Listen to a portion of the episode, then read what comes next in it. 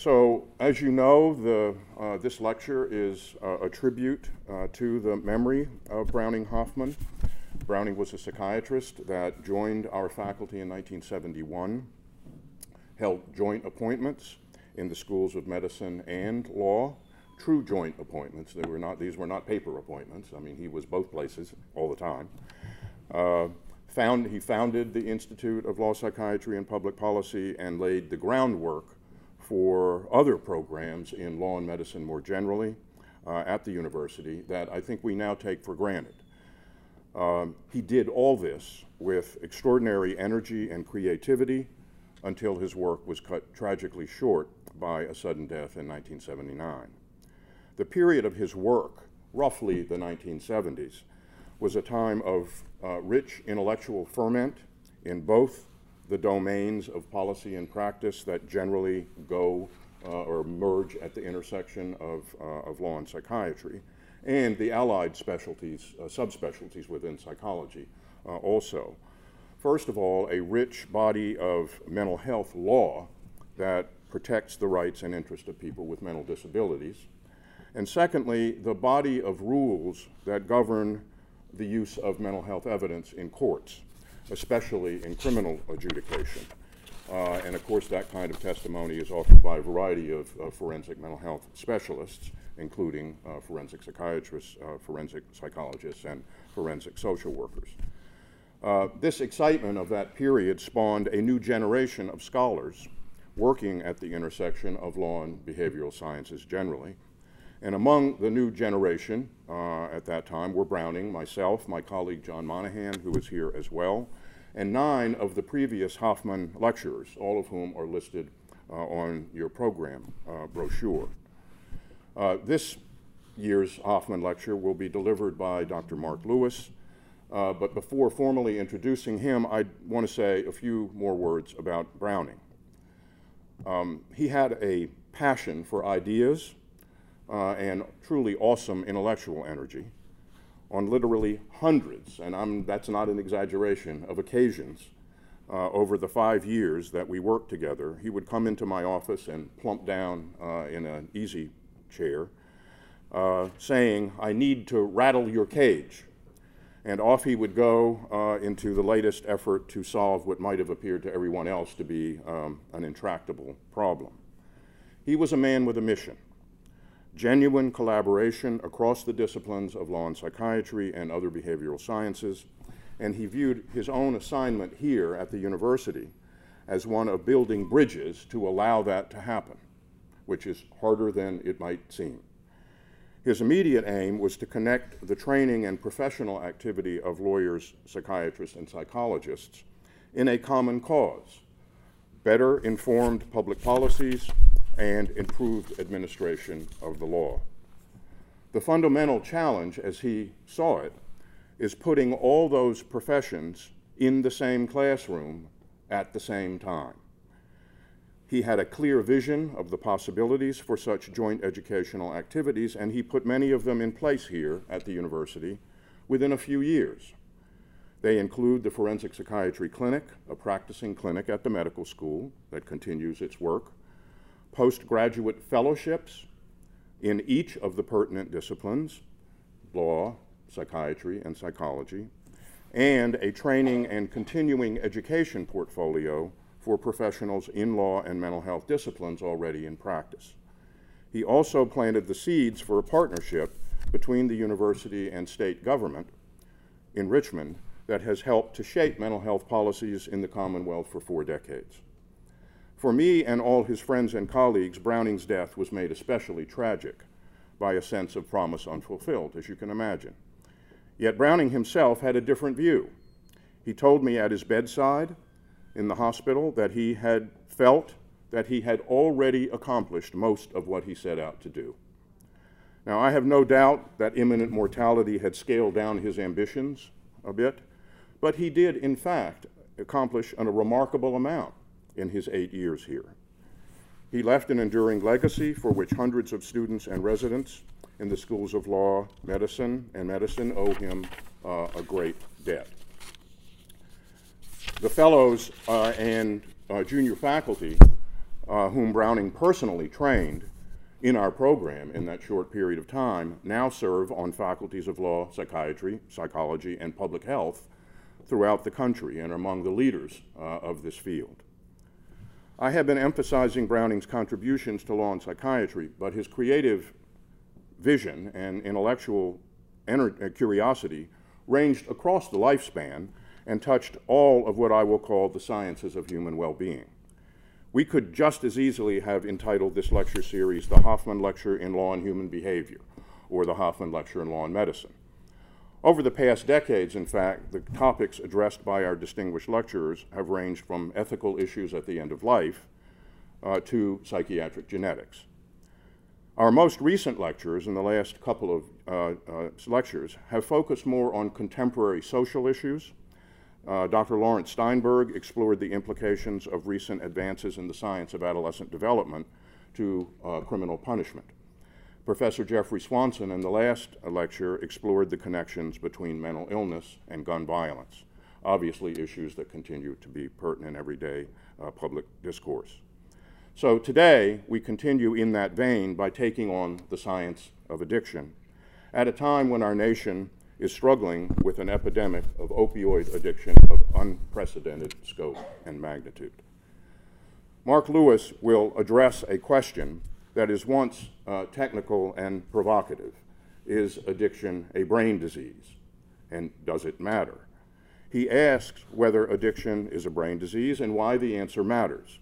Even the technical part of his subject is interesting.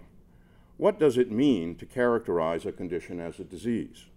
What risk factors for premature mortality or morbidity, such as uh, elevated blood, blood sugar, uh, does the person have a disease? Uh, what does it mean to characterize that condition as a disease? Uh, does it matter if the elevated risk can be reduced by changing one's diet and behavior? Is being overweight a disease?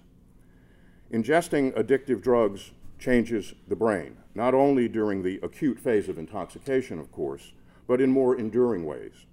And those changes can have harmful effects on behavior and well being. Does that mean addiction is a brain disease? Chronic alcohol use clearly can cause organic injury to the brain, and it is commonplace to characterize these effects as brain pathology. But does the experience of craving drugs, a cardinal diagnostic feature of addiction, amount to a manifestation of brain pathology? Obviously, the words that we use to characterize addiction carry huge ethical implications for individual choice uh, and also for public policy. Indeed, there is a case pending in the Massachusetts Supreme Judicial Court right now involving a woman uh, who had committed uh, drug offenses uh, and I think theft in relation to those offenses, um, uh, who was convicted of them, uh, obviously had, had an addiction problem, agreed to participate in drug treatment as a condition of probation, and then, not long after uh, the order, relapsed um, and uh, uh, was then, her probation was revoked.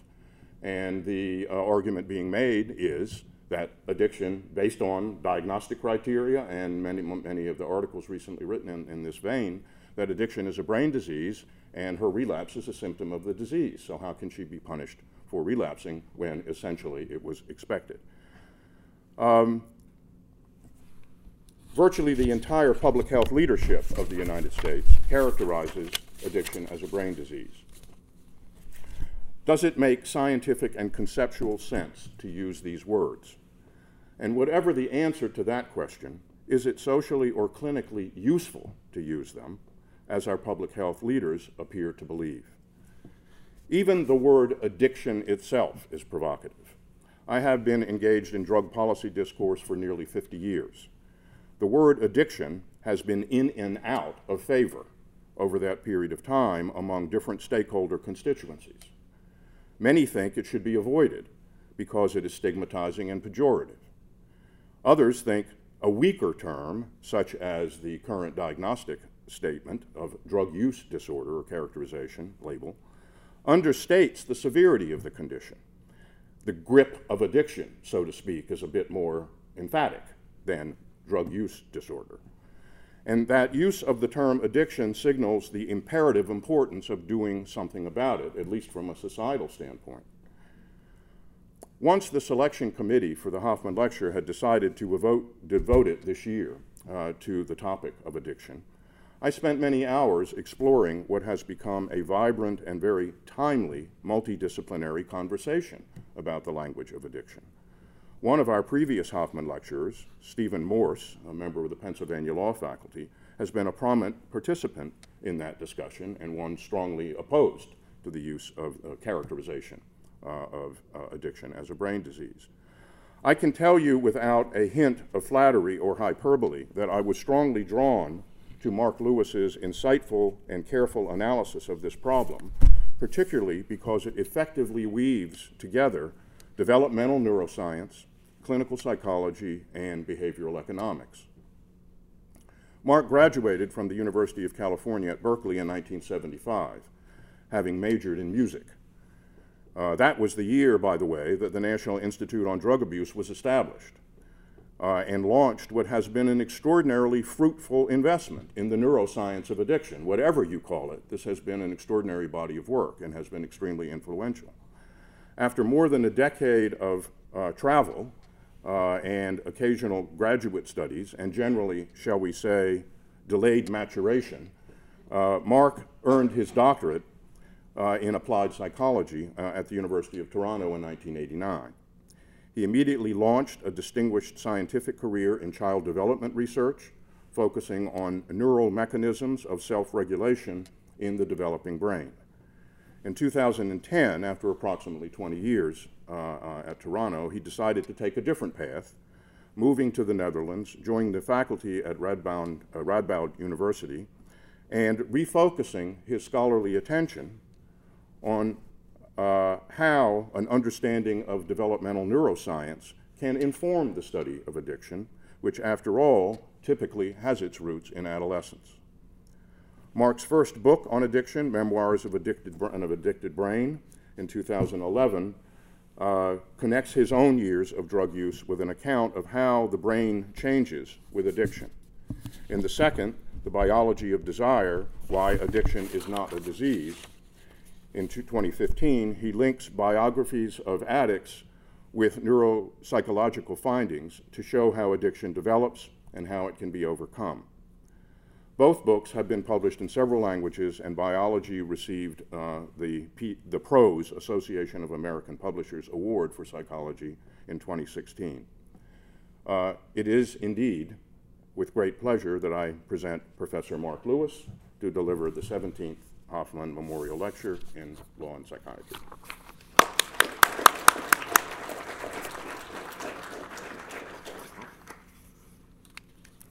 Thank you, Richard. That was a was very uh, informative and and uh, uplifting introduction.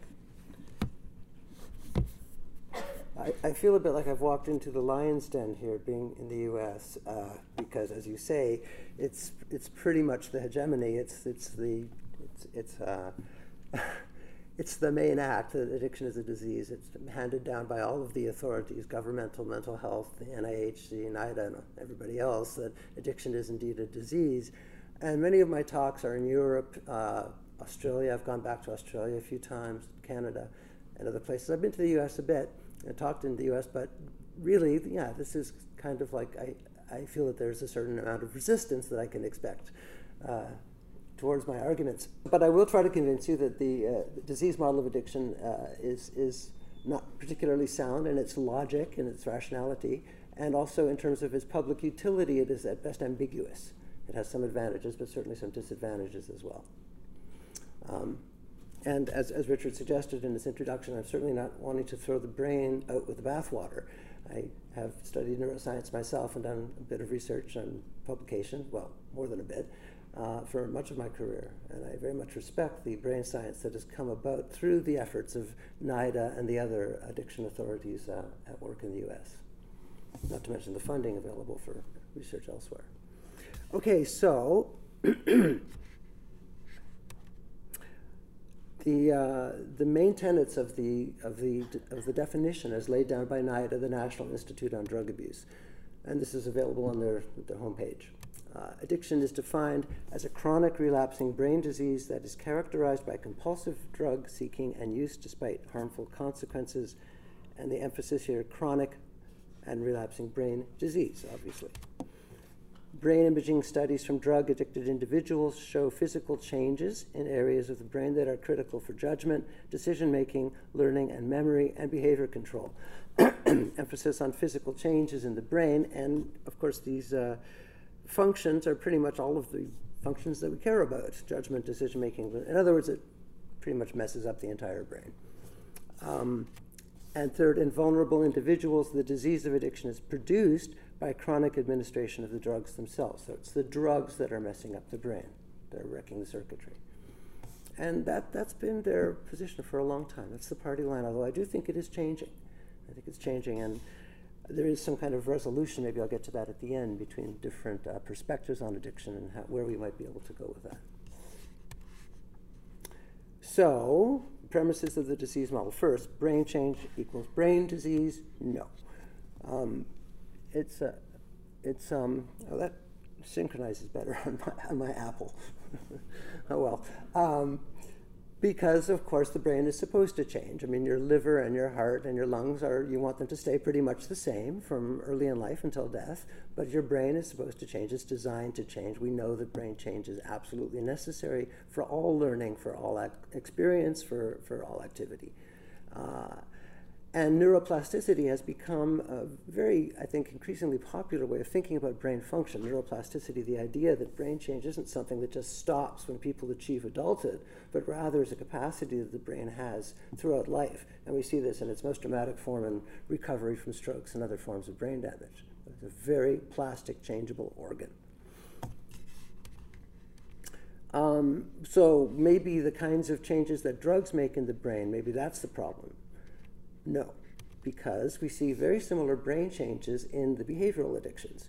Uh, gambling, porn addiction, sex addiction, gaming addiction, internet addiction, binge eating disorders, obesity, uh, obesity, well, um, these are sometimes called process addictions, behavioral addictions, and there's been a lot of work lately showing that not only do these things look like substance addiction in terms of their behavioral manifestations, but very, very much the same in terms of their neural manifestations. In terms of the whole dopamine circuitry, the dopamine coming up from the midbrain to the striatum, changes in cellular mechanisms and patterns in the striatum, shutdown of certain prefrontal functions, and all that stuff. And in fact, Nora Volkow has studied binge eating disorders for years and talked about some of the uh, correspondences with uh, substance addiction. So, no, it's not drugs per se that's the problem. Maybe uh, brain change in addiction. Maybe it's addiction. Maybe that's where the disease idea comes in because addiction, because the brain changes that occur with addiction are unique but I don't think they are. I think this is actually a critical part of the argument. Uh, it, okay, just follow my slides. Brain changes seen in addiction, for example, changes in sensitivity of the dopamine receptors, are seen with sports, wealth acquisition, politics, shopping, love and sex, religious experience. They're shown in all kinds of human activities that have to do with highly motivating activities, highly motivating rewards, attractive things like getting money, getting sex, getting pizza, getting God, um, and uh, also with repetitive acquisition, so repetitive patterns of acquisition. When you put those two things together, high motivation and repetition, uh, you in fact get changes in the dopamine system. Dopamine is all about drive, it's all about goal relatedness, goal focused. Uh, it it focuses and narrows your attention and it gives you that motivational push towards the goal. So it has an emotional component and also a cognitive component. And it is a very human uh, reaction to rewards, to, uh, to um, goals that we find attractive. I think the love and sex story is, is in fact most interesting because uh, falling in love is like an addiction behaviorally in, in some fairly obvious ways. And we think we see the uh, loved object as being entirely delightful and, uh, and the best thing in the world and that lasts for a while. and then we start to see some of the perhaps uh, more negative uh, uh, aspects of the relationship, um, which become more clear over time. And hopefully, we get past that and uh, keep going, but not always. Um, and, and indeed, there's a lot of studies about the uh, dopamine and sexual response in mating, whether it's in humans or in prairie voles, it's part of the deal.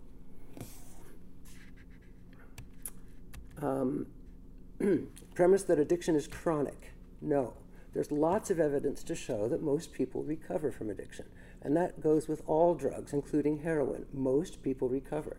This may seem counterintuitive, but uh, it's, it's there. You can Google NESARC for some of the main findings, and there's quite been a number of newer studies that show people recovery rates from a number of drugs, methamphetamine, uh, heroin, certainly with alcohol. Alcohol is a great example because uh, alcohol use disorder or binge drinking, for example, in college is fairly common, but people who have that, and it's a real addiction, stop in their 30s, usually in their early 30s. Most of them stop because they're growing up and because their life is changing and there are different responsibilities and a different sense of self.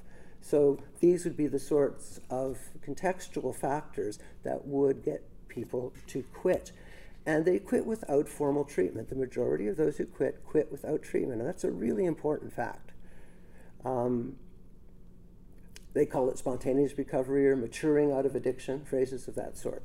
There is a percentage, clearly, maybe 10, maybe 15, I don't know, it varies with the substance and the situation and the country and the culture and the economics and everything else, but there's a certain percentage that do need treatment, but most don't. And most diseases get worse with time if they're not treated, at least serious diseases. So there's a seeming contradiction. Um, and fifth, the idea that addiction destroys the will. This, this has been touted by, um, by Nora Volkow, the head of NIDA, uh, really consistently for years now in her lectures and uh, podcasts and so forth and writings. Uh, that the problem with addiction is that it takes away willpower or the capacity to make choices. That's what it does. And, and that's why we can't blame addicts for the things that they do because they lose the capacity to choose. And I'll talk more about that in a few minutes. Um, I would argue that no, addiction does not destroy the will. Um, as someone who myself was uh, in addiction, an addict, if you like, in, during my 20s, I remember how much willpower was required just to acquire drugs, to get them, forging prescriptions and cheating and lying and stealing and all the rest of that awful stuff that addicts do because of the obstructions that they face. Um, it takes a certain amount of cognitive coherence, clarity, and a lot of determination in order to keep going. But then it's also what we require to quit. And I, I well, I also want to uh, um, mention that free will is a, is a dodgy concept at best. We don't really understand free will. We have a, it's very difficult to understand what that is from a scientific perspective.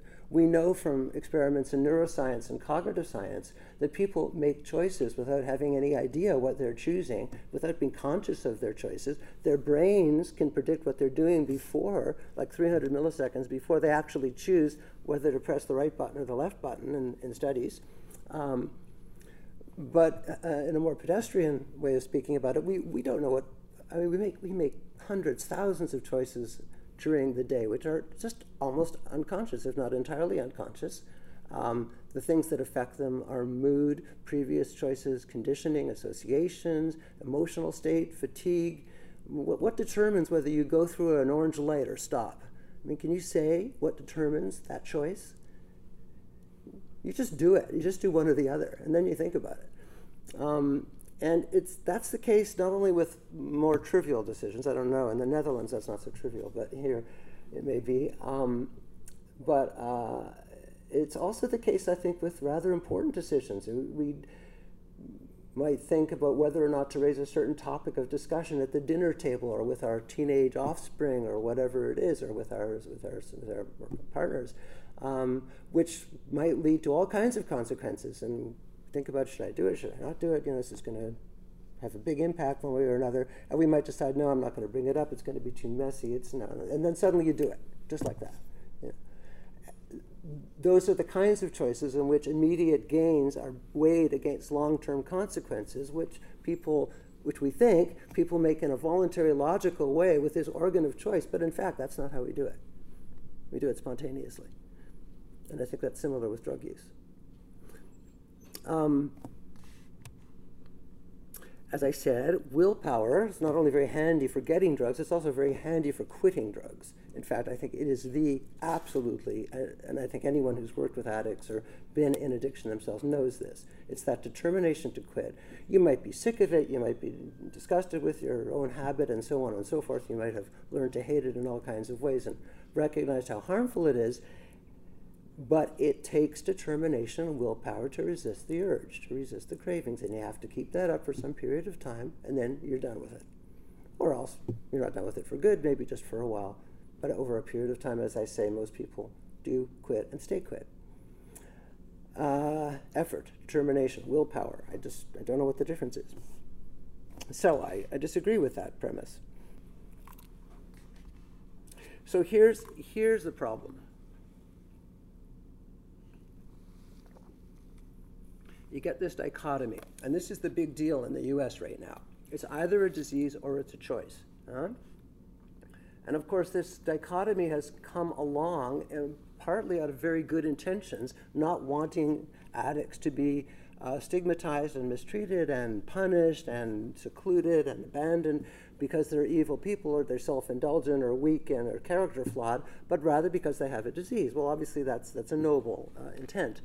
Yeah, but then the reason these people are not looking too miserable is because they're not being stigmatized, and yet the uh, the state of not having a choice is obviously not optimal.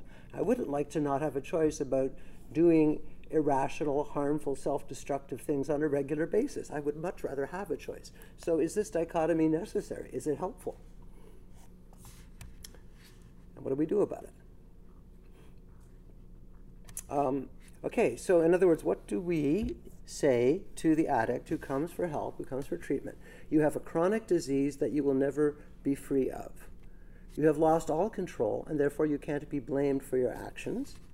People won't stigmatize you for being immoral, but they will stigmatize you as someone with a mental illness, forever different from normal people. Well, this is not small potatoes. This, it's been uh, a topic uh, in and out of public discourse for decades, partly the anti psychiatry movement and all the rest of it. But we know, both from anecdotal and from research evidence, that people who are uh, identified as having a mental illness experience all kinds of stigma. I mean, if you're sitting down in a restaurant and um, there's someone over there with a mental illness, and you'd probably rather sit at the other end of the restaurant, even if there's an open window nearby and it's the middle of winter. Um, it's because it's built in. A mental illness is built in. It's a part of your character. This is an essentialist notion that you can't get rid of it. Uh? And this extends past the bounds of the addiction debate to all kinds of issues in psychiatry, which of course I won't get into in detail. Uh, but whether depression should be seen as an illness, even our approach in the West to psychosis and schizophrenia is not necessarily the only approach in some cultures, psychotic episodes are not considered to be manifestations of a disease at all, but rather are considered to be cyclical way, changes in the way that you experience reality, uh, which, left alone or respected or provided with, uh, with useful uh, forms of social support, actually go through some period of time and then go away, often for years before they re- recur. So, so, having a mental illness, the idea of mental of, of mental uh, diversity in terms of disease versus versus normality has got all kinds of problems built into it. And then we say to this poor person, because you have a disease, you must seek treatment from medical authorities, even though doctors don't actually know how to treat addiction. Now, I, I, should, I should be clear. I like doctors a lot. My, my brother's a doctor. My father was a doctor. Um, doctors certainly have their place in the treatment of addiction, but the question is do they have the tools to understand and fight the psychological processes that work in addiction, or is their role different? And if their role is different, it may have to do only with things that people are addicted to that have that create chemical dependencies. Obviously, opioids being the prime example.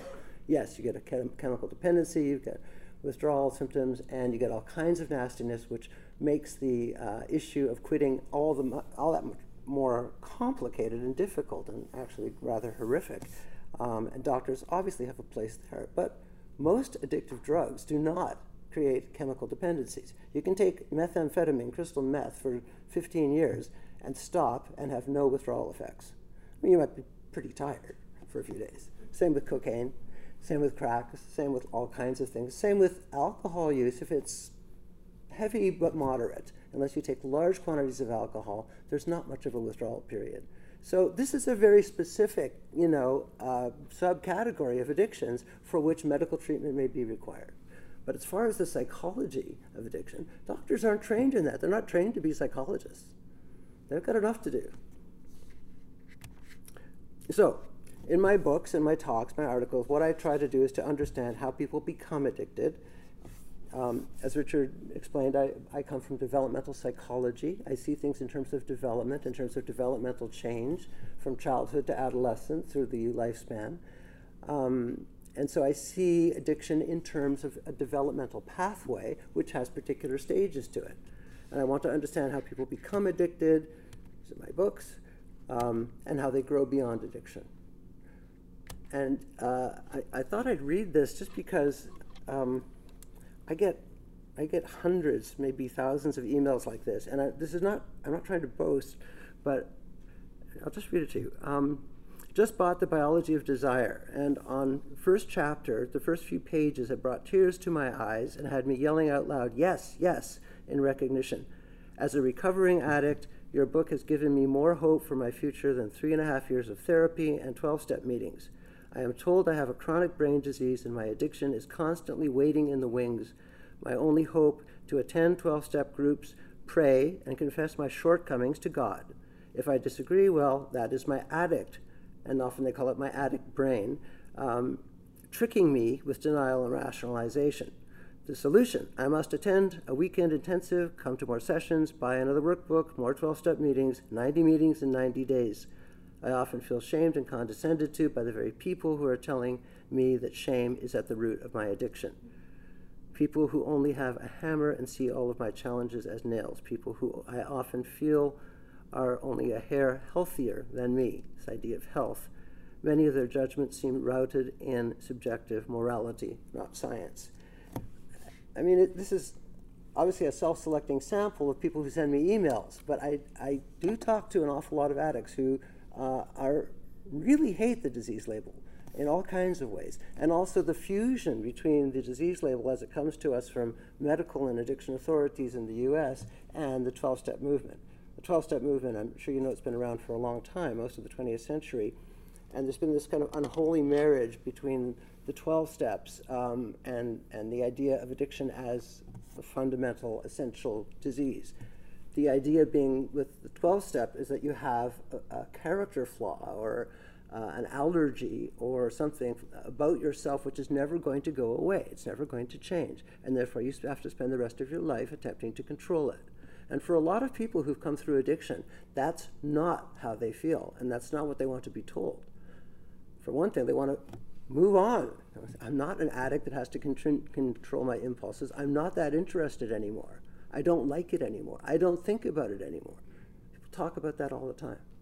So I think we need to uh, be very cognizant of that, of those voices. As I say, I've talked with thousands of people who've lived through addiction, but I am still very interested in their brains, and and this is maybe something that is a little bit different from other people who might oppose the disease model. Um, so briefly the contributions of the American NIH uh, authorities, funding bodies, and, and, so forth, and policy uh, uh, uh, organizations. Um, the research, progress in specifying neural changes underlying addiction, which are mainly sensitization of sensitization of the nervous system to particular cues, particular stimuli, blunting, giving way to blunting, which is a kind of a capping off of the level of enjoyment which you can uh, uh, which you can feel in relation to other rewards, but also even in relation to the thing that you happen to be addicted to. Um, motivation by contextual cues, the way cues can chain together to lead to an addictive response and all that stuff. Conditioning and automatic compulsive behaviors. This is a big deal. And people in addiction science often talk about the shift between impulsive responding, which you get in early stages of addiction, which is I want it, um, to the later stages of addiction when you just you just do it. You don't think about it's no longer motivated by reinforcement. It's no longer motivated by an expectation that this will be nice. It's just something you have to do, like in OCD. Okay, and all of these things are explained by changes in dopamine circuitry. Dopamine comes up from the midbrain, goes to the striatum, which is the kind of motivational center of the, the brain, um, uh, which has different components and parts that, that, that basically execute behavioral sequences in different ways. It's got a southern pole, which is in charge of impulsive behavior, the ventral striatum, and it's got a, a northern region, the dorsal striatum, which is in charge of automatic Pavlovian behavior. And you actually see changes in the way dopamine interacts with these systems, changes in the circuitry, of course, because all active synapses uh, will affect changes in synaptic networks. And also um, the changes in the relation between the striatum and the prefrontal cortex, the, obviously the seat of our capacity to steer and to, to make judgments and think about the future. So that's all really good stuff. And um, let's not throw the baby out with the bathwater. Let's not throw the brain out with the bathwater. I think that we need to pay a lot of attention to these neural changes, but I don't see them in terms of pathology. I see them in terms of developmental progression. So what what I um, what I would like to see is is a, to for, for experts to combine neural findings with other forms of data. So we've got the neural findings, changes in dopamine circuitry, reduction in prefrontal activation, the neurobiology of stimulus response, that, what I, that automatic behavioral response that I mentioned. Look at that stuff, but also use developmental psychology. Study normative stages. As Richard said, addiction starts in adolescence. That's very significant. Um, and look at individual pathways. What kinds of events predict particular futures? Look at risk and resilience. Look at risk and uh, protective factors. These are all things that developmental psychologists have been working on for many decades. And that's a really important part of the picture. And it doesn't jive that well with the disease theory of addiction. And third, lived experience. You know, the, the people who, um, people who crunch numbers, looking at fMRI uh, images and, and, crunch numbers and so forth, and come out with findings about brain changes and addiction, uh, many of them have never met an addict, a real addict, have ta- or, or certainly have not talked with them about what it's like. And that's not their fault. They're very busy doing the things that neuroscientists do. But there's a huge amount of information available from subjective accounts, from memoirs. Addiction memoirs are great reading, by the way. Well, there's mine, which of course is great reading. Uh, but there's, there's, many others, and they're fascinating, dramatic, uh, um, what's the word, uh, epic, epic stories, um, which very often end with, with, uh, with people getting out of addiction. Not always, but often. There's a lot of data there, and I think that these three pillars, these three pillars of, of, uh, of knowledge need to be combined to get, really get down and understand what addiction's all about.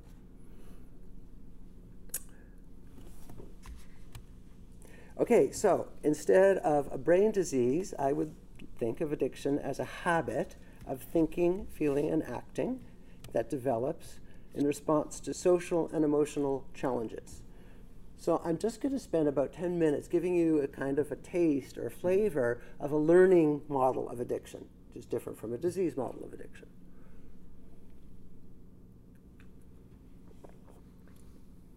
That's supposed to, that diagram, I've used it in a lot of classes, is supposed to indicate the many, many paths, developmental paths, leading from birth to death, I guess, or whatever. Um, and the, what I often emphasize is the, the choice points, the branchings in the path.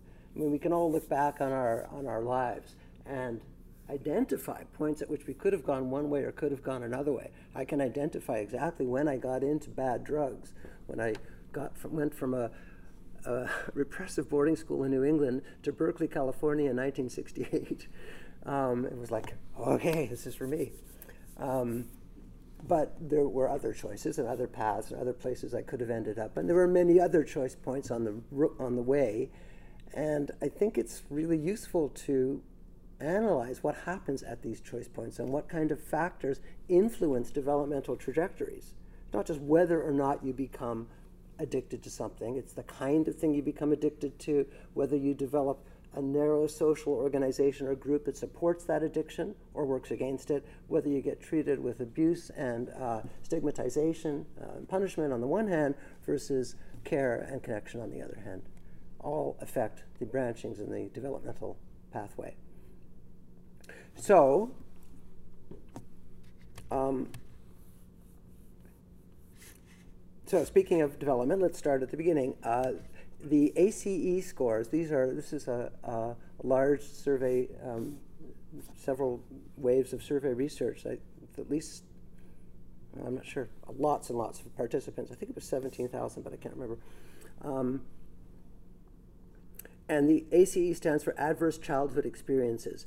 And, and just to, to cut to the chase, so we're talking now about abuse, which could be physical, emotional, or sexual. We're talking about neglect, parental divorce, which doesn't have to be aversive, but it can be, maternal depression, having a parent in prison, uh, parental alcoholism. There's about 10 of these factors. And the more you have in your childhood, in your childhood or adolescence, the greater your chances are of becoming an alcoholic or an injected drug user. Okay, these are undisputed facts, and the comorbidity, so to speak, between PTSD and addiction is huge, so somewhere around 80% all of these things, we could say they leave in their wake some form of PTSD or depression or anxiety, which are all really very often overlapping categories. So, so there, there's a developmental precursor for you, or a set of developmental precursors. Um, so what happens then? This is my little cartoon for. We know a lot about learning. Uh, we know about operant conditioning, we know about Pavlovian conditioning, we know about the use of inhibitory mechanisms uh, and planning and sequencing and rule use and all of these factors in learning. Psychologists study all this stuff. And we know about the neural uh, correlates, the neural manifestations of most of these forms of learning as well. What we often don't think about or don't study is the cyclical nature of learning. So there are particular kinds of learning that involve, as I say, repeated exposure, repeated action, repeated doing, which means repeated stimuli, repeated responses, and so on and so on, so forth. And those are the kinds of behaviors that are going to build in neural changes much more deeply in a much more entrenched ongoing fashion than things that we indulge in on a more occasional basis. I think that's pretty obvious. But what is this kind of cyclical pattern? What drives it? What's, what's the actual sort of chemistry of it? Chemistry in a metaphorical sense. Um, think about wanting and, and getting. I mean, if you want pizza, you're going to think about you know the different places where you might be able to order it, or you might be able to drive out and get it. And the more you think about the different pizzas and the different varieties, the more you want it. The more you want it, the more you think about different ways of getting it, and so on and so forth. So there's a little feedback cycle just built in to the middle of it. And then eventually you go out and you get the thing that you want, whether it's pizza or whether it's sex or whether it's heroin or whether it's uh, you know college education or what I suppose.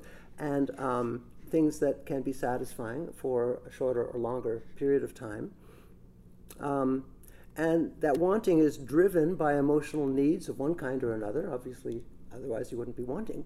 And the problem is that the various solutions that we have for our desires and our needs are temporary in one way or another, or they lead to different kinds of outcomes or futures.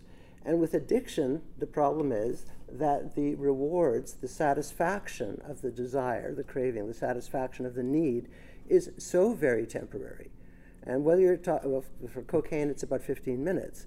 Uh, for gambling, it could be the three or four hours that you spend at the casino. For heroin, heroin, it's about six or seven hours. For et cetera, et cetera. You know what I'm saying? But after that, you feel like shit because you've engaged in something that has gone away completely and left you with nothing. And it's also something you know you weren't supposed to do, and you know it was going to leave you in a worse uh, state than you started. And you feel some, besides the loss of the thing itself, you also feel some shame or self recrimination about having gone out and done it in the first place. So, what you're doing is you're increasing the emotional need that drives the feedback cycle. And that's what they sometimes call, that's what George Koob calls the dark side of addiction, although he confuses that with withdrawal symptoms, in my opinion.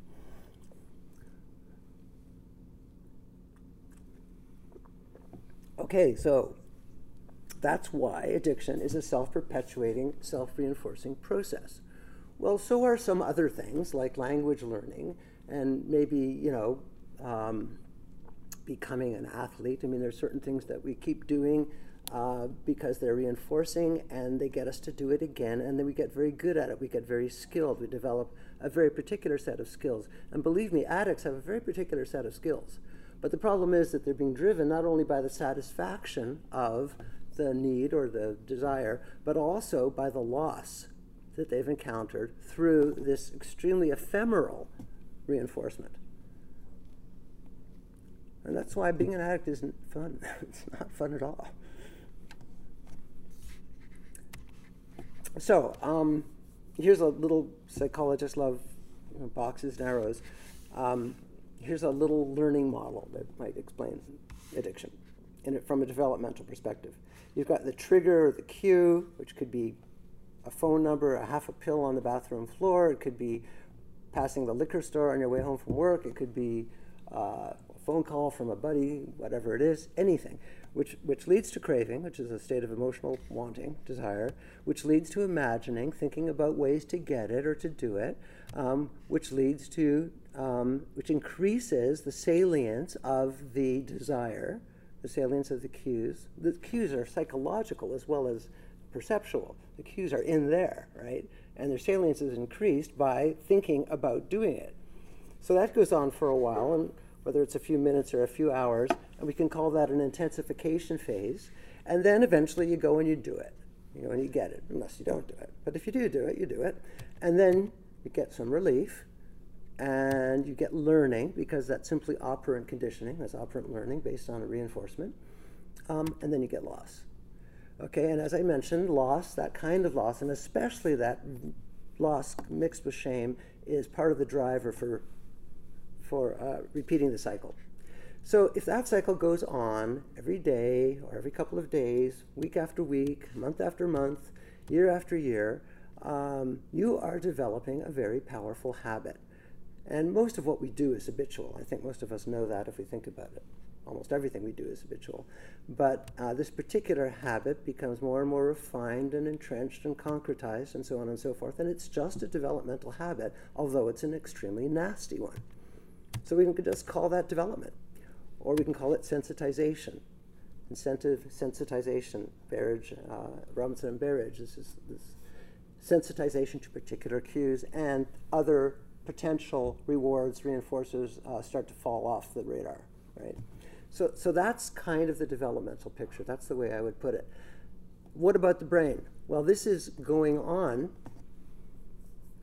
in your mind. What's going on in your brain? Well, it's really hard to, to show uh, synaptic changes on a PowerPoint slide. Uh, I've tried different ways, but I, I found this one recently. Um, I, don't know how many of you know, people often think of development as a, as the growth of synapses, the increase, increasing synapses. In fact, the developmental progression is, goes in the opposite direction. Uh, young infants and young children have an overabundance of synapses, which are gradually pruned with development. Um, and what that pruning does is it strengthens the, uh, it reinforces, it strengthens the synapses that are used, that are in use to achieve certain goals, and it prunes the other synapses. So you get rid of the synapses you don't need. And I, I always compare this to um, changes in a community where you, in, in childhood you've got a bunch of dirt roads leading from one dwelling to the next and over time they are replaced by streets, but there are also lots of little streets. And then over time, those streets are replaced by main streets, and some of the little streets go away. And then after a while, the main streets are replaced by highways and then freeways and so on and so forth. So you get more and more efficiency in the brain by dint of pruning away the unnecessary synapses. And of course, that's what creates habits. That is habit formation in the brain. So every time you go through the cycle of seeking and getting and relief and learning and wanting and needing and doing it again, every time you go through it, you are making synaptic alterations all over the brain, especially for our purposes in the striatum and the prefrontal cortex and many other, and in the amygdala and many other areas as well. Um, so, see if this gives you an idea. Pruning, pruning the unneeded synapses until you have a superhighway and that's your habit. That's your habit. And that's why it's so difficult to change. And that's one reason why neuroscience is such an important addition to the way we think about addiction. Because I don't want to say that addicts don't have a choice, and I don't want to say that they can't stop. I know that that's not true. But I do want to say that it's hard to stop. And why is it so hard? Why can't you just wake up one day and say enough of this? Well, because you have a highly entrenched, ingrained habit, which is manifested through synaptic configurations that you have built up over at least months and quite possibly years or decades. That means the change isn't easy. So that's one of the really important lessons that neuroscience can, can uh, provide for the understanding of addiction and recovery. Ah, okay. I'm not. I'm not going to go for a full hour, um, but I'm gonna. I'm gonna go for a few more minutes, and I kind of like this particular slide. This what this shows you is um, these are changes in GM volume, gray matter volume on the y-axis, and years of use on the x-axis. And this line represents. This is a regression line uh, showing gray matter volume, which means the density of synapses, huh? Um, for people taking alcohol, cocaine, or heroin. Where's my, there it is. Alcohol, cocaine, or heroin for 5, 10, 15, 20, 25 years. What you see is a reduction in gray matter volume in very particular regions of the prefrontal cortex or the regions between the striatum, kind of on the pathway between the striatum and the, and the prefrontal cortex. Okay? You get this loss of, of gray matter uh, with years of use. And there's the population baseline, people who've never taken drugs. Well, people who take a disease orientation, including Nora Volkow and all the folks at NIDA and all that, they look at these things and they say, well, obviously there's a disease going on. You're losing your brain, right? You're losing your gray matter. But what if you think about those changes in terms of pruning, in terms of developmental pruning? It's a whole different perspective. If you think of it as a developmental process involving pruning, then what you're thinking is that you are getting more and more efficient, if you like, more skilled at being an addict. And you don't need as many synapses in those regions for making choices and judgment and thinking about the future, partly because you're not making choices and judgments and thinking about the future. You know what you're going to do today, the same thing you did yesterday. Which is not a, not a particularly wonderful way to live, but it is a way to live. Um, so if we think of these changes uh, in terms of pruning, that the loss of synapses is not the end of the story, and we ought to see in recovery further synaptic alteration. And in this particular study, we do. So what this shows is that people who have been abstinent from alcohol, cocaine, and heroin for a period of 20 to 40 to 60 to 80 weeks there is an increase in synaptic density in very similar regions, not precisely the same regions, but uh, I'm not sure if that matters. And, and what's most interesting here is that you get increasing synaptic density that goes beyond the population baseline for people who have become abstinent. I'm not saying that abstinence is the only way out of addiction. It's certainly one way, it's a pretty good way, but it's not the only way. Um, but what's happening there, it's a matter of speculation. I, have talked with the senior author and, of the study, and uh, we both like to speculate that what's going on is that people are developing new mechanisms for emotion regulation. They're developing new skills for self control. Well, that takes work, and it takes building up new synaptic pathways. And what I expect would then happen eventually as those become streamlined, and entrenched is you're going to get then synaptic pruning again. And part of that synaptic pruning ought to be the uh, uh, no longer thinking about drugs or booze or porn or whatever it is or gambling, no longer thinking about that as a resolution to your needs, to your depression, to your anxiety, to your discomfort. It just starts to go by the wayside if you stop thinking about it. Okay, so conclusions. Severe addiction is like a disease in many ways. The idea that addicts need help, not punishment, has been championed by the disease approach by NIDA and other uh, um, organizations in the US and elsewhere. And that's been great. That's a step forward, but it doesn't have to be the last step. This can be a step on an evolutionary pathway in how we understand addiction. Okay, so the problem Again, neurobiological change does not equal pathology. That's one way of looking at it. Neurobiological change can also be understood completely from a developmental perspective. So, I think we need to use insights from neurobiology to help understand developmental processes that lead to negative outcomes, including addiction, of course, and, and others as well. And we also have to pay close attention to social processes and societal resources. I think that's pretty obvious to anyone who's thought about it, is these things are not happening in a vacuum. Um, the people's thoughts and feelings and habits and, and synaptic uh, uh, pattern formation are all happening within an intensely powerful social matrix. Yeah. So those kinds of things, uh, I think, are we, we recognize them as a kind of a common sense way of understanding the problems that people have in addiction. But I think that they work better with a developmental approach than they do with a, with a, with a disease notion. Because you can't really necessarily get rid of a disease by changing the social context. But you can alter a developmental pathway very much by changing social and societal elements. Okay, so, ah, but still, you may ask, even if you've taken what I've said so far as being reasonably legitimate, you may ask, how will addicts get the help they need? And this is a big deal, and it's especially a big deal in the U.S. And I recognize this. When I was in Long Island a couple a couple weeks ago giving a talk, and uh, okay, so I want I want to bash the disease model, and that's good for me. Um, but there's all these opioid addicts out there who need Suboxone and methadone.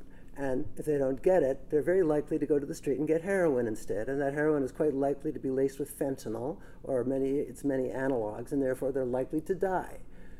So we need to have resources available for them. So there's obviously a strong argument for having some kind of resources available. But, but other than that particular situation, what we offer, the kind of help that we offer addicts in disease oriented rehabs and treatment centers is often really not very effective. We've got medical personnel who don't have psychological tools, who don't have expertise in psychology, social work, uh, mindfulness, meditation training, uh, all kinds of things that can really help people change the way people uh, uh, uh connect with their lives. Um, 85% of these rehabs and treatment centers still rely on 12 step methods. Again, that sort of unholy marriage between the disease concept and the idea that there's this fundamental flaw in one's makeup that will never go away. Okay, and they're not very effective, by the way.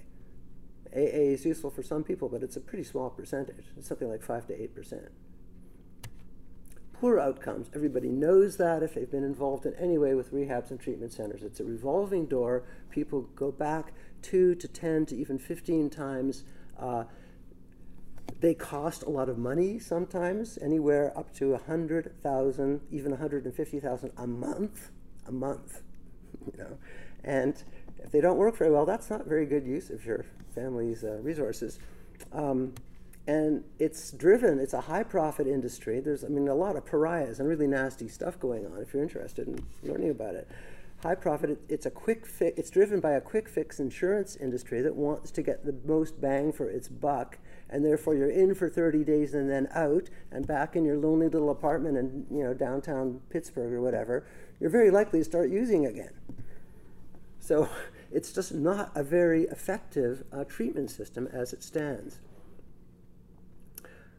um, so I couldn't resist including this slide. I, I, saw this in an airport in Australia. I'm not just a GP, I'm your specialist in life. Well, no, you're not. you're, you're not necessarily a specialist in life. You're a specialist when it comes to physiological, physical problems, bodily problems, of course, but you're not a specialist in everything. And I think most doctors realize that. So, doctors may not necessarily belong on the front line, although they're a very important adjunct, especially when it comes to addictions that involve chemical dependency, like opioid addiction. Okay? So, then my final kind of, maybe my last slide. Um, what kind of approach should we take? What kind of thinking should we use to think about how to change the way we deal with addiction as a society? Well, how do we try to fix society's other serious problems? racism, bullying, domestic violence, poor parenting, teen pregnancy, loneliness, for example, in old age. You can, you know, I'm sure you can see the list can go on and on. These are serious problems. Governments, uh, uh, public health organizations, networks, social, um, neighborhood organizations, all, all of these sorts of sources have thrown a lot of energy and money at these kinds of problems, but they don't call them diseases. We don't have to call something a disease in order to get really serious about trying to fix it. So I want to leave you with that idea. We don't have to call something a disease in order to throw money at it and to build in resources for changing it and fixing it. And by the way, these social problems have a lot of resemblance to addiction. They all involve entrenched cognitive habits. They all involve poor emotion regulation. They all involve some kind of entrenched belief, um, like addiction. Um, those are pretty much psychological issues. And so I think that the ways that we try to deal with these issues are through community resources, uh, counseling and psychotherapy, to be sure. Um, I would also include mindfulness meditation training has been found to be quite effective for helping people with addiction, at least as effective as any other psychological tool like motivational interviewing or CBT or any of the rest of it. It's really learning how to meditate. It can be pretty powerful. Um, social support, family, friends, community, etc and uh, education. And I think education is really critical and should start early in elementary school.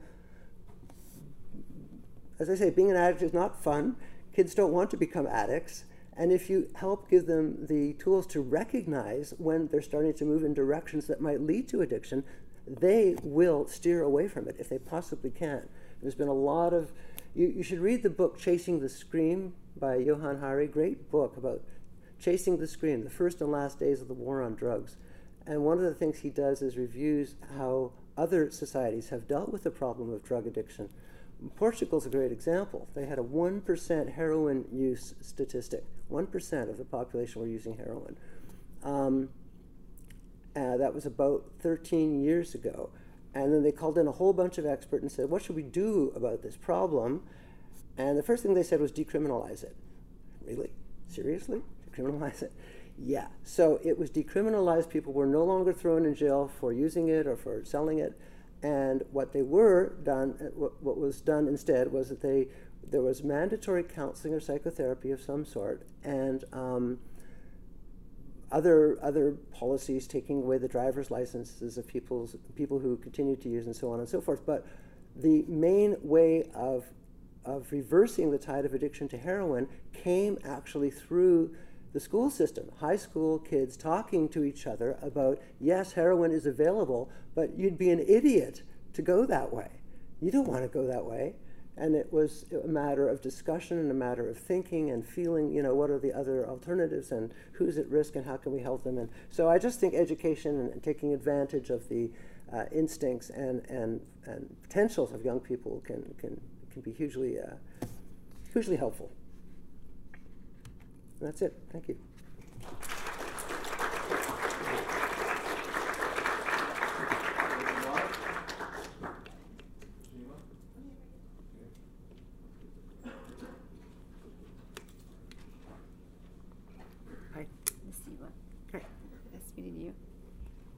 Everybody. Uh, I'm Nassima Ait-Daoud, and actually, I'm a psychiatrist, an MD um, a, uh, and an addiction specialist who spent the past 20 years um, working with addicts, actually, not behind uh, screens, and um, uh, learning about it. A lot of my research has been on addiction.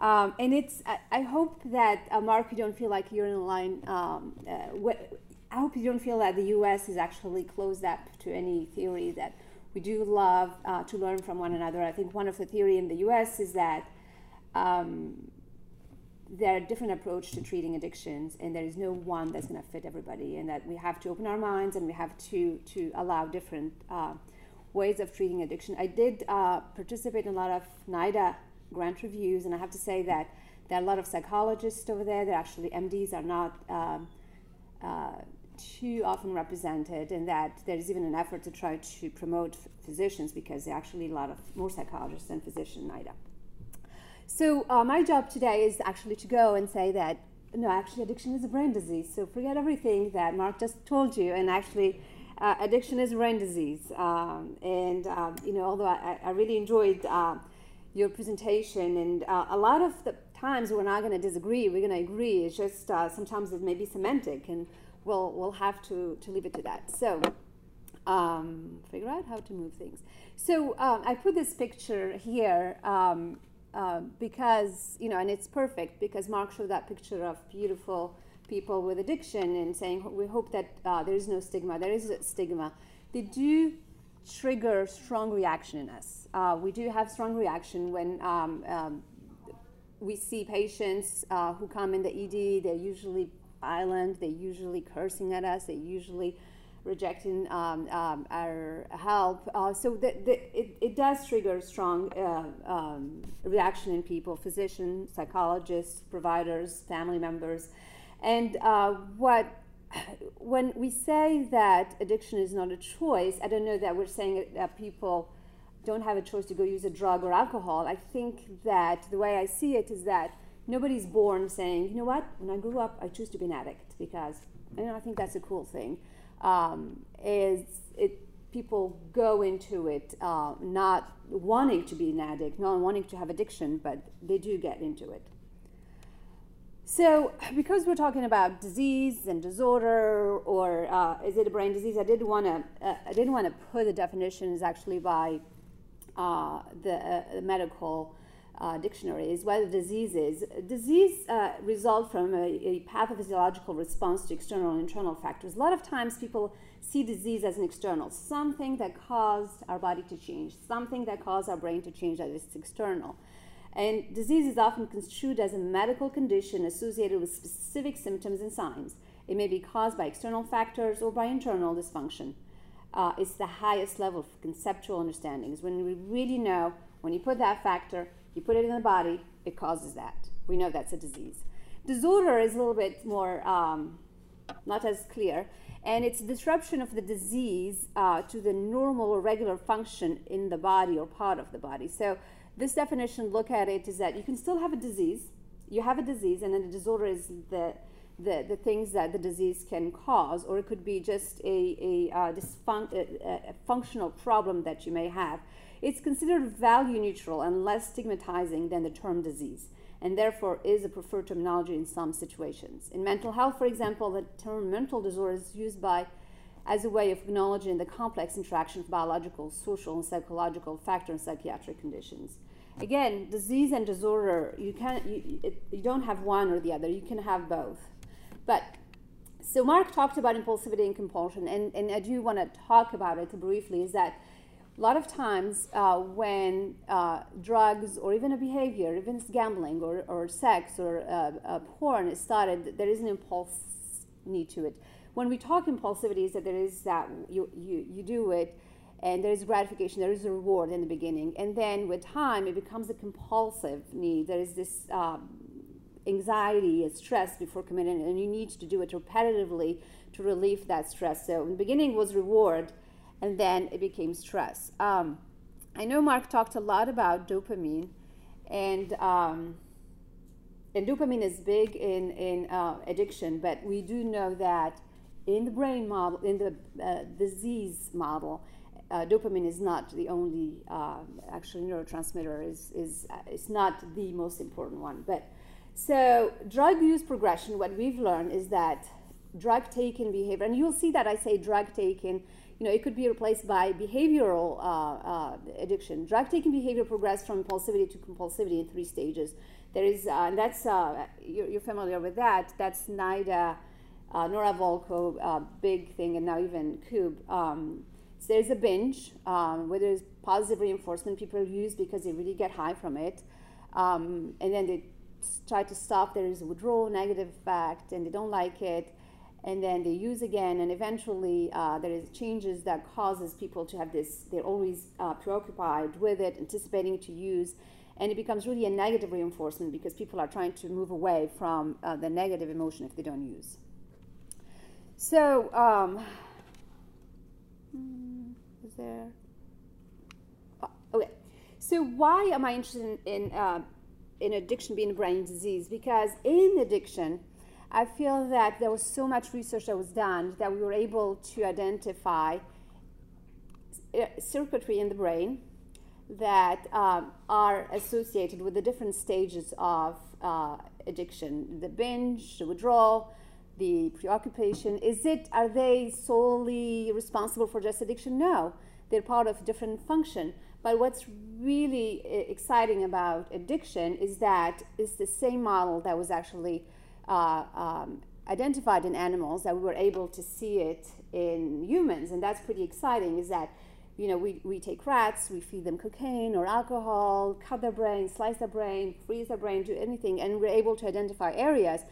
But then uh, with uh, with the development of neuroimaging, we were able to see that the same area that we were uh, we identified in animals was also um, affected with addiction.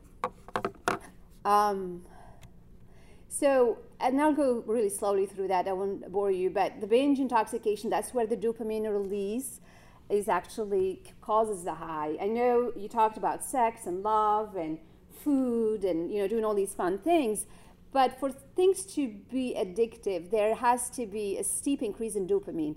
It's not anything. When I take a shower in the morning, I do get a dopamine release. I do feel pleasure, but it's not addictive. I don't know that anybody has been addicted to showering, although it wouldn't be bad.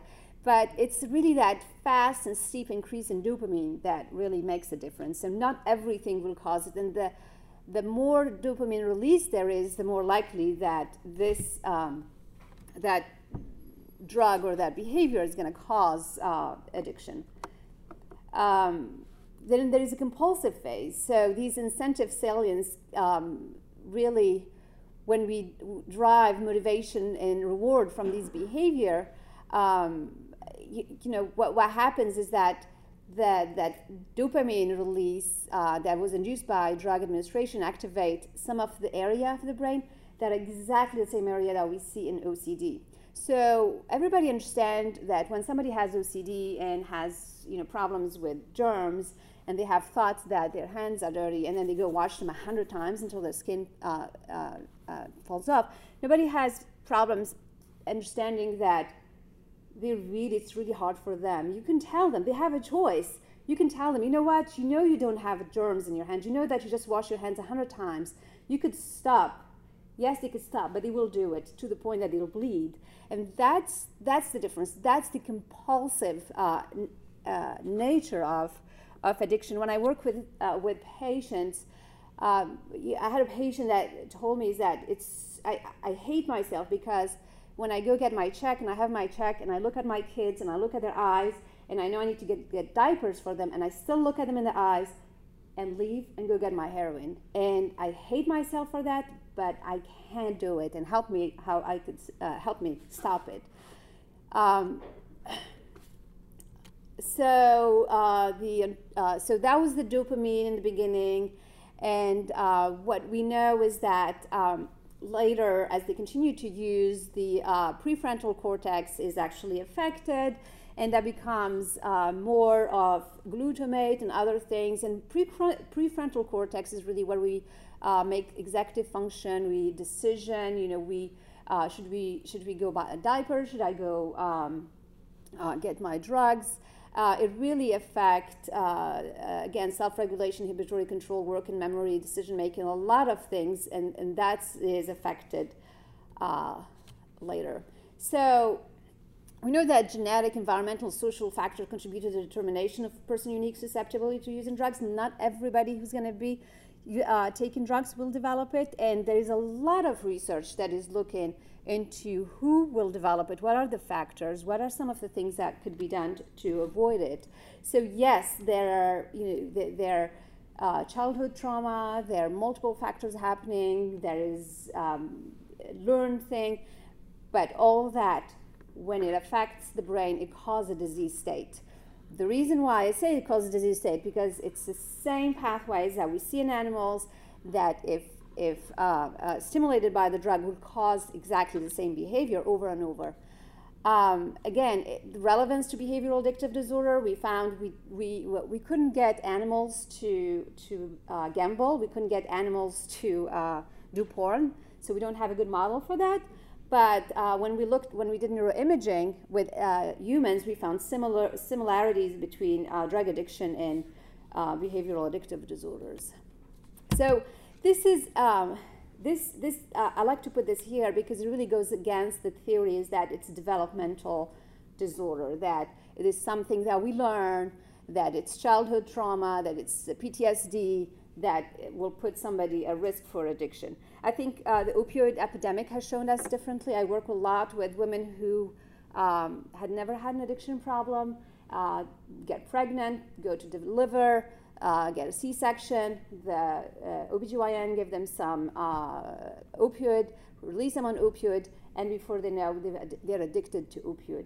Nothing in their childhood, nothing during their adolescence, uh, yet they develop it. So, um, and this is another way of looking at it is these are people uh, who um, had no addiction and developed Parkinson's disease later in their, uh, their life. And uh, treatment of Parkinson's disease is a dopamine agonist, which is really in that work in that dopamine area and um, feels like um, you know you're doing drugs.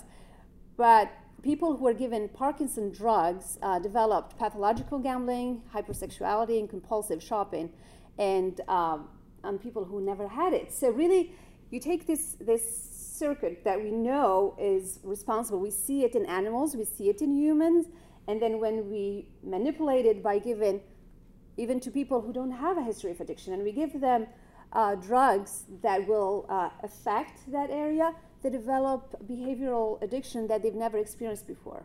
So that's that's a, a, a one of the things that I found it to be really um, um, amazing. It's, and it really gives us an idea of what this circuitry is able to do.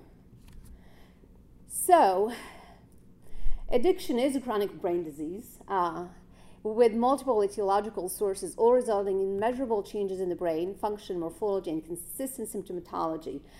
The aberrant impulsive and compulsive behavior that are characteristic of addiction have nowhere else been so clearly tied up to neurobiology like in addiction. Yes, we talk about biology and depression. Yes, we talk about biology and schizophrenia, but nowhere else has it been so well identified than it is in addiction. I feel that uh, addiction has owned it. I, I, um, I, feel that calling it a disease, it doesn't take away people's choice. I mean, we have choices. We never say that to the OCD patient, you don't have a choice uh, to washing your hands. Um, it doesn't, uh, it does open doors to new ways of uh, looking at treatment. Um, I like to think a treatment is a multidisciplinary. Uh, I, you know, I, I want to I want to correct you uh, in thinking that all physicians or physicians, you know, are just these people who are like, okay, how can I give you drugs? Um, as psychiatrists, we're trained in psychology, we trained in mindfulness, we trained in CBT, in MI. I mean, we train in everything. So when we treat our patient, we do a little bit of everything. Um, I also uh, do want to correct that um, uh, residential treatment are, you know, some of them are money making. Though um, the residential treatment that I work with uh, use mindfulness, CBT, MI, they do 12 steps, that's for sure, but it is not one cookie cutter for, for all. So again, um, because I feel that addiction has made so much progress, has identified so many things, and that there is a consistency in symptomatology that has not been seen anywhere else, I do believe that addiction is brain disease. Thank you.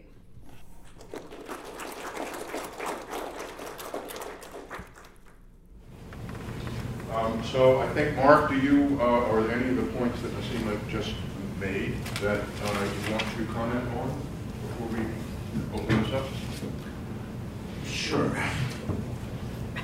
I, I don't want to spend a long time refuting, uh, but uh, when you talk about the incredible identification of circuitry which we see with addiction, sure, society has put a huge amount of resources into identifying particular set of changes go with addiction because it's such a serious social problem. Um, but that doesn't, the fact that we have identified some of the neural changes doesn't mean those neural changes uh, bequeath uh, pathology. We also, there are a whole bunch of neural changes that go on in adolescence, for example, or in uh, religious conversion, or in all kinds of other things, which um, can be identified maybe not with the same precision because it hasn't been such an important societal agenda. But um, the, the whole point of my talk was that neural changes does not mean disease.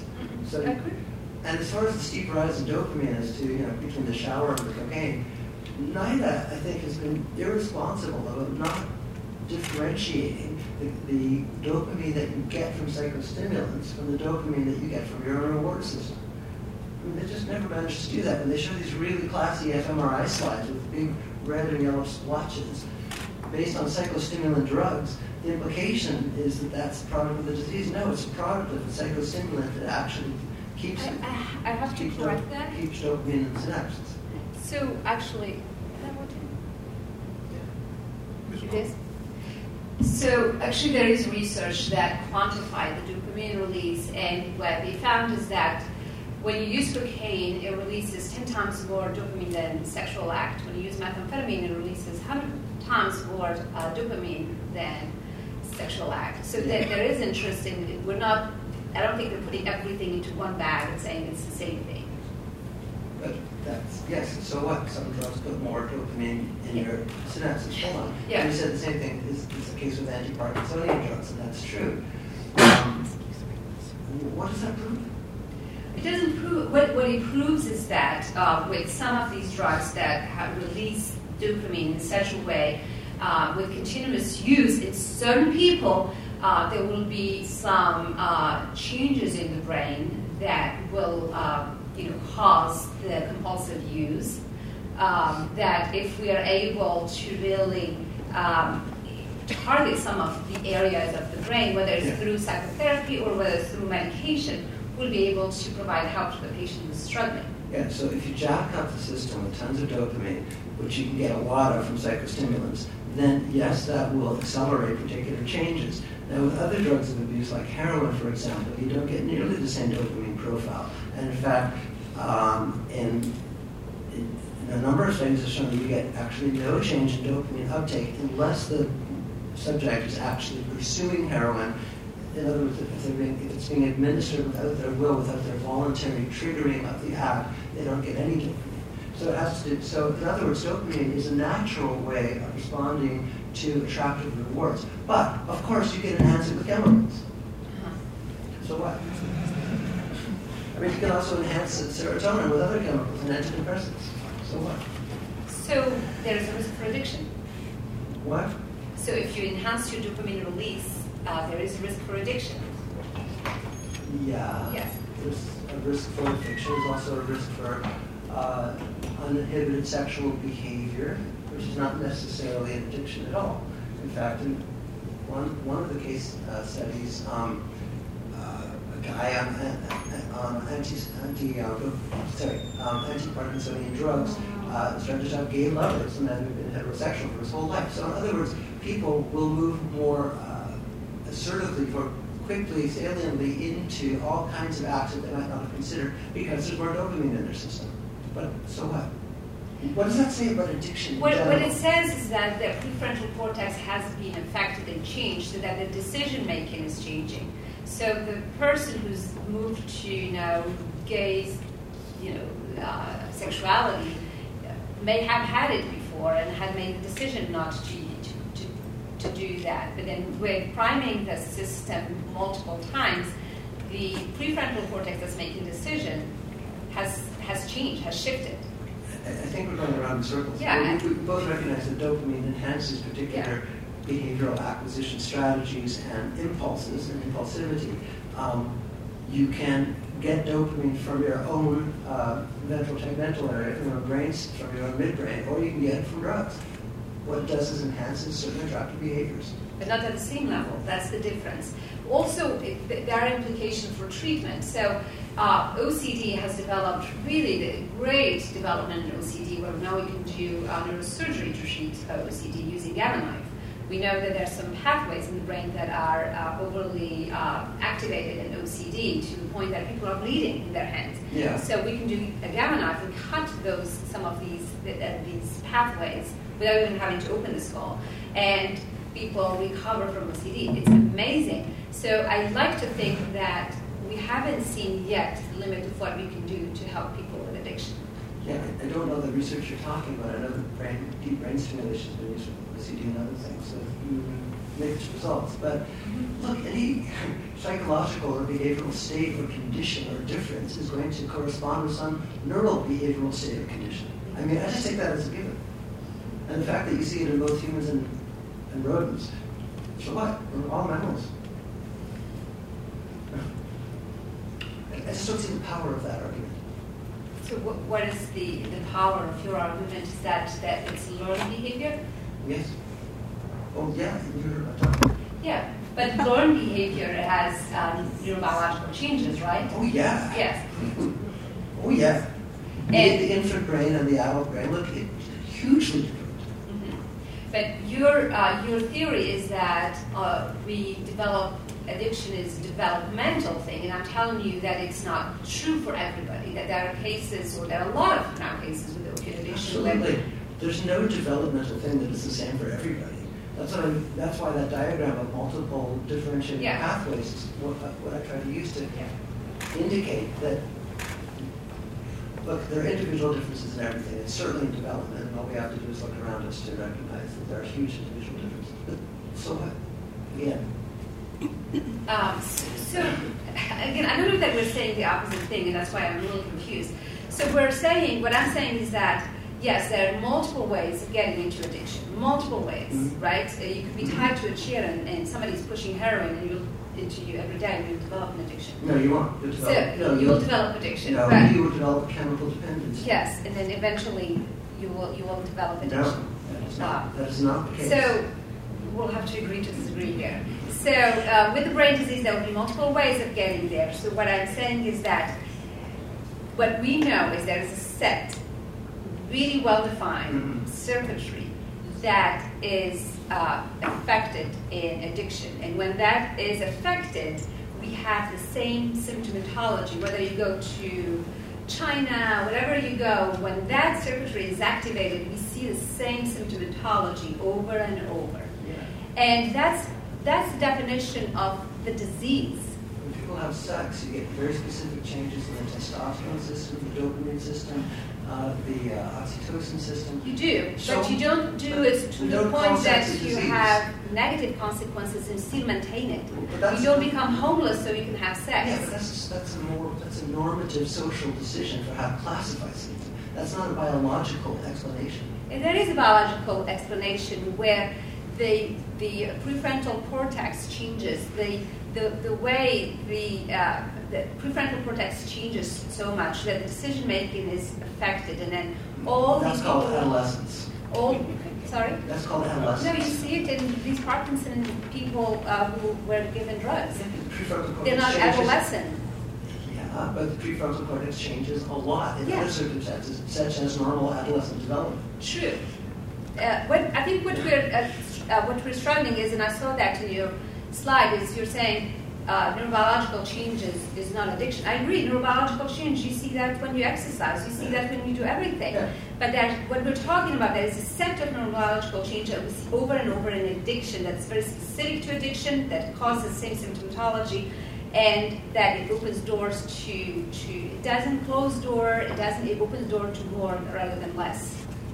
All right, It's so, all right, so we have to find some, you know, uh, punctuation point on this. And I think what I hear is, by way of transition to see what other people, you know, want to say about this, is whether the changes that you have just described can be understood within the learning model that Marc has provided, or whether they can only be understood as within a pathological disease model. I mean, I think that's why I said at the beginning, you know, that this is at some level, it's a technical question, because I think a lot, you agree pretty much on the evidence, on the phenomenology, and on the evidence, and particularly the, the neurobiological evidence. And so it's the characterization issue, I think, that, that, that is of concern here, which then leads to the question, does it matter which way you characterize this or not? And I would like to kind of direct the discussion in that, in that, in that vein.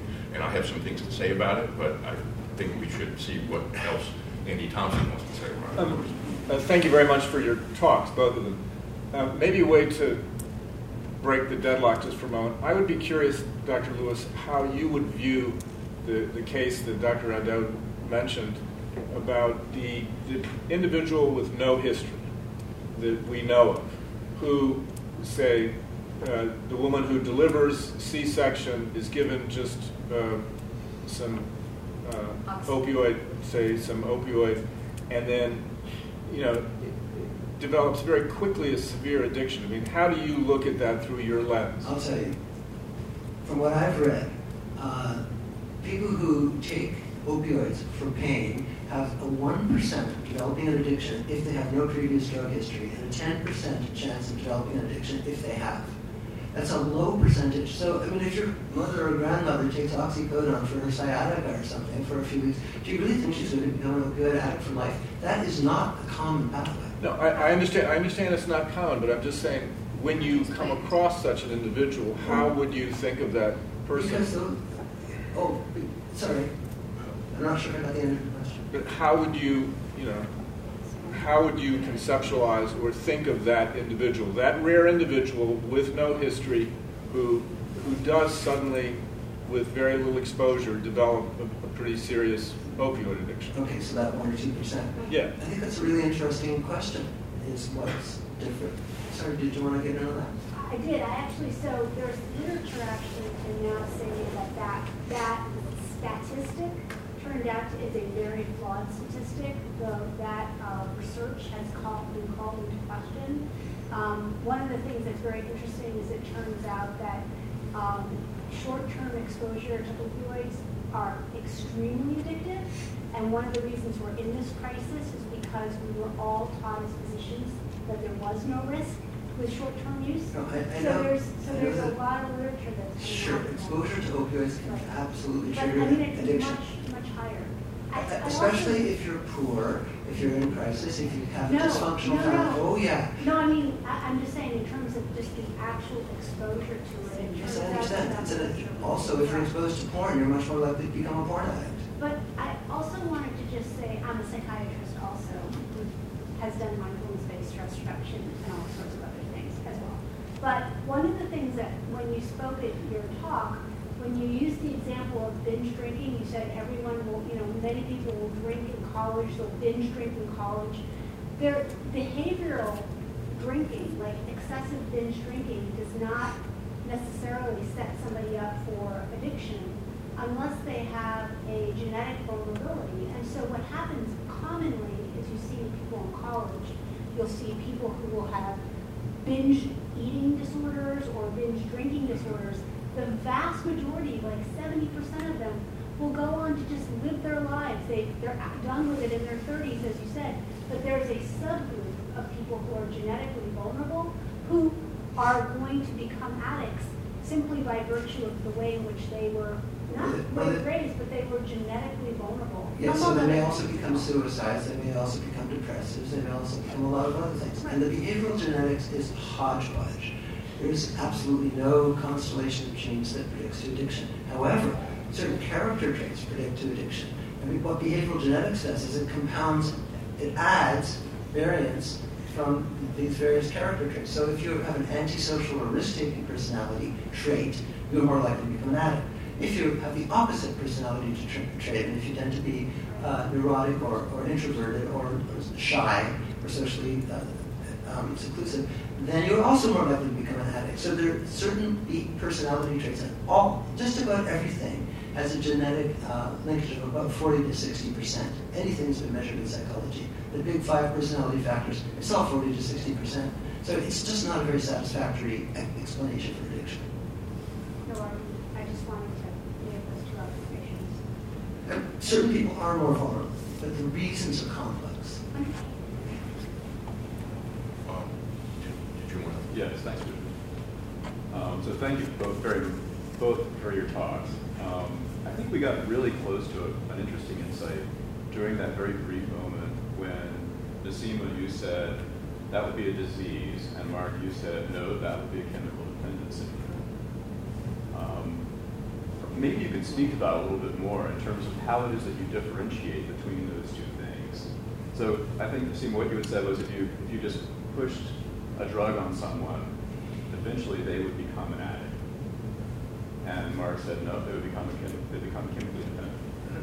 Well, may I Yeah. say something about this? Yes. Because my understanding about the diagnostic criteria is that the, the, the uh, idea of physical dependence, which I think is what we're talking about here, has been separated explicitly from the definition of the diagnostic criteria of, let's just say, opioid use disorder and, in this extreme version, addiction, right? It's the drug seeking, you know, aspect of it and the behavioral features that are the cardinal aspects of the definition of the DSM disorder, the extreme form of which is addiction, right? And it's made clear that we do not include in that definition the being physically dependent, you know, upon the drug um, and needing it and having tolerance and then, you know, having withdrawal. That because that can be induced other ways that are completely independent of the phenomenon that, that we've described, whether it's a learning model or it's described in some other way. That I think that distinction is built into the diagnostic criteria. Marc, what do you think of that?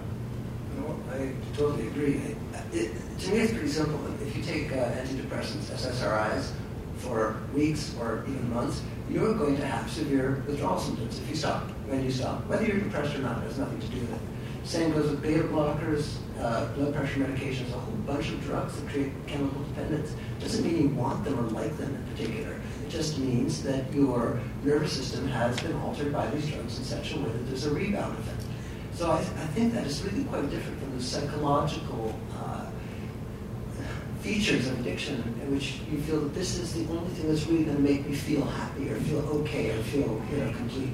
And this is one of the things, I think they agree on the phenomenology Let- let- of addiction. So let I Ms. mean, Zimmer respond to that. Yeah. So, yeah, and I think maybe I didn't clarify is that, yes, if you put 10 people here and push heroin every day or morphine, whatever you want to give them, that not all of them are going to have the disease, right? There, some of them are going to have a dependency where, where if you stop, it will be neutral, they'll be miserable, um, but others will develop and then we let them go. Others, some of them, maybe one of 10, you know, about 10% will develop the disease where we'll lie, we'll, we'll go get it, we'll, you know, we'll sell things, we'll do whatever it takes to continue to get it.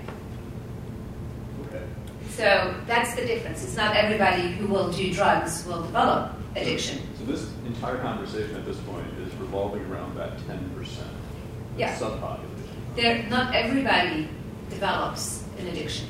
So I think we all agree that some people are more sensitive and more at risk for addiction than others. I think we all agree on that. That's always you. Uh, sometimes the gentleman in the back was uh, saying that there is that person who uh, you never would have guessed, sort of thing, uh, who, get, who becomes addicted. But you know, a lot of psychological issues are not on the surface. They have to do with things that have happened a long time ago that one is not conscious of. So, and you know, people don't get addicted to bananas or certainly not cucumbers. Uh, people get addicted to things that are attractive, things that give you a big bang for the buck. And that's why, you know, drugs are, some drugs are particularly addictive in the psychological sense, never mind the chemical dependency.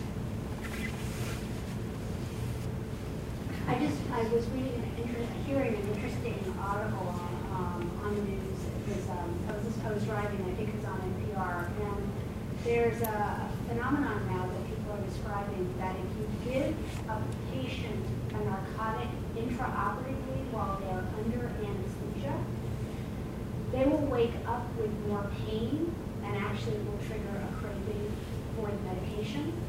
That um, it's the process of being anesthetized that sets them up. And so there's a huge push now in, in anesthesiology that's starting to look at that, that the time that you can give somebody a pain medicine is as they're waking up coming out of anesthesia. But if you actually inject them intra, you know, intraoperatively, you have set them up. And so it's a major push. So there's all these things that physicians have inadvertently done in the service of trying to protect people from being in pain that have set up these kind of amazing things. And the only other thing I would say is that part of the other thought that people have in terms of the opioid epidemic is that there was a psychiatrist who came up with the concept of direct marketing to patients. Was OxyContin. Oh, yeah, that was. Right, and he actually said you cannot get addicted if you're on a tiny dose of it. Was bullshit. So there, we all set ourselves, we set ourselves up for a lot of these of vulnerabilities, but I think as we expose huge populations to these things, we do end up with people self-medicating because of pain and angst and stuff. But there is a small group of people who do self-medicate because they are truly biologically set up for it. Even Or- or psychologically set up for it. I was one of the ten percent or so, having had a history of drug abuse in my youth. Um, I was, I, I got uh, severe spinal stenosis about seven years ago, um, and, and a lot of pain. And I, started getting large amounts of oxycodone and also uh, a fentanyl patch. Then I got surgery. Uh, then I weaned off the drugs in about a month and a half, and I was fine. I'm, I'm in no pain now. So I don't have any wish to return to opiates.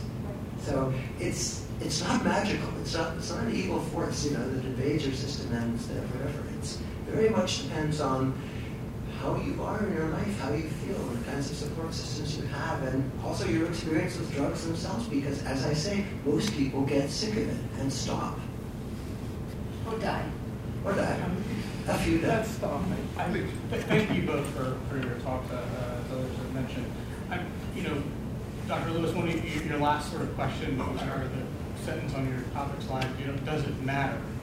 Um, uh, and, and I'm wondering, but both of you sort of, uh, we're talking about this sort of somewhat dichotomously, but both of you have mentioned uh, of sort of the integration of both of your views in, in, in many ways, uh, with differences, of course.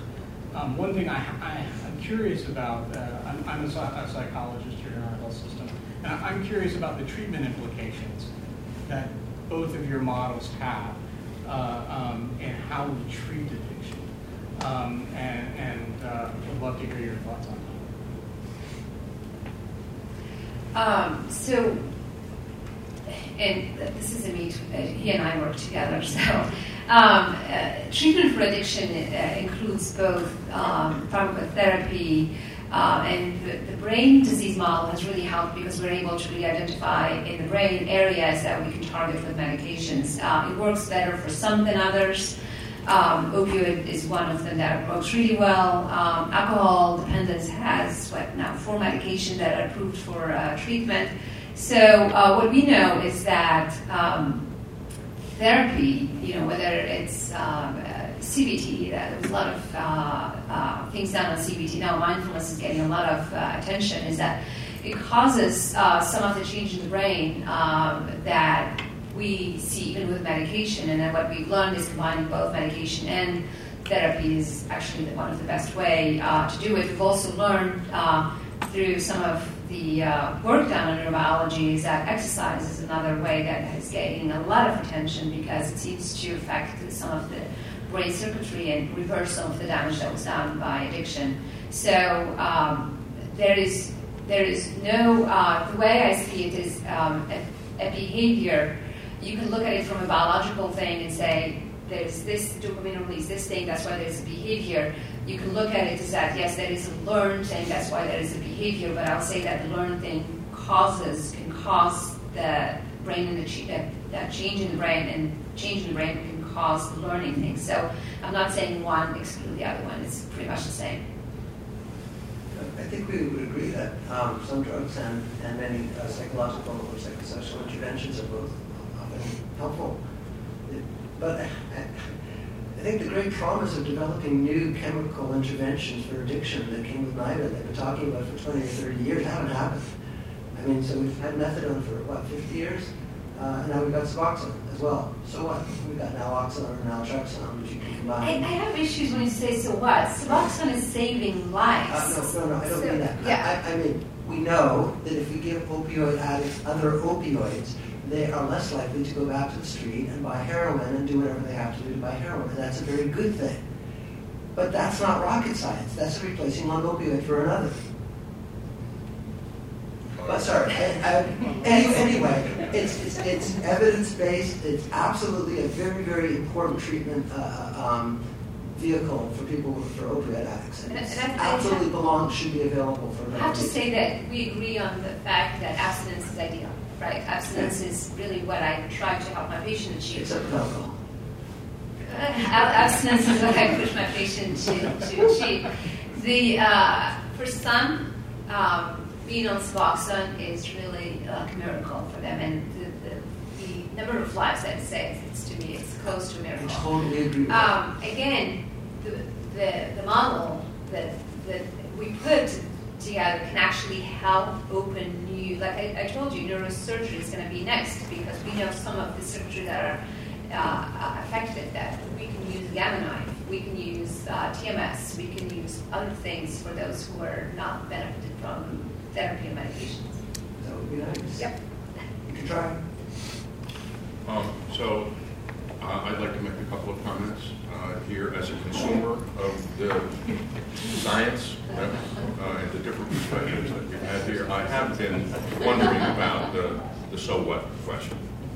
What difference does it make whether you use the, the characterization, you know, of disease or not? Um, and I think if I understood everything that Marc said here and that what he's written, that um, I don't, uh, all, all the reasons that the, what I call the public health establishment, you know, has been uh, used, emphasizing the value of the, uh, the brain disease concept, and all the reasons that they are trying to do it in order to promote a caring and compassionate response and an understanding of what can be severely disabling for people um, when they are, uh, you know, suffering and, and dysfunctional, um, even if they can, over time, uh, you know, uh, uh, stay without treatment and recover.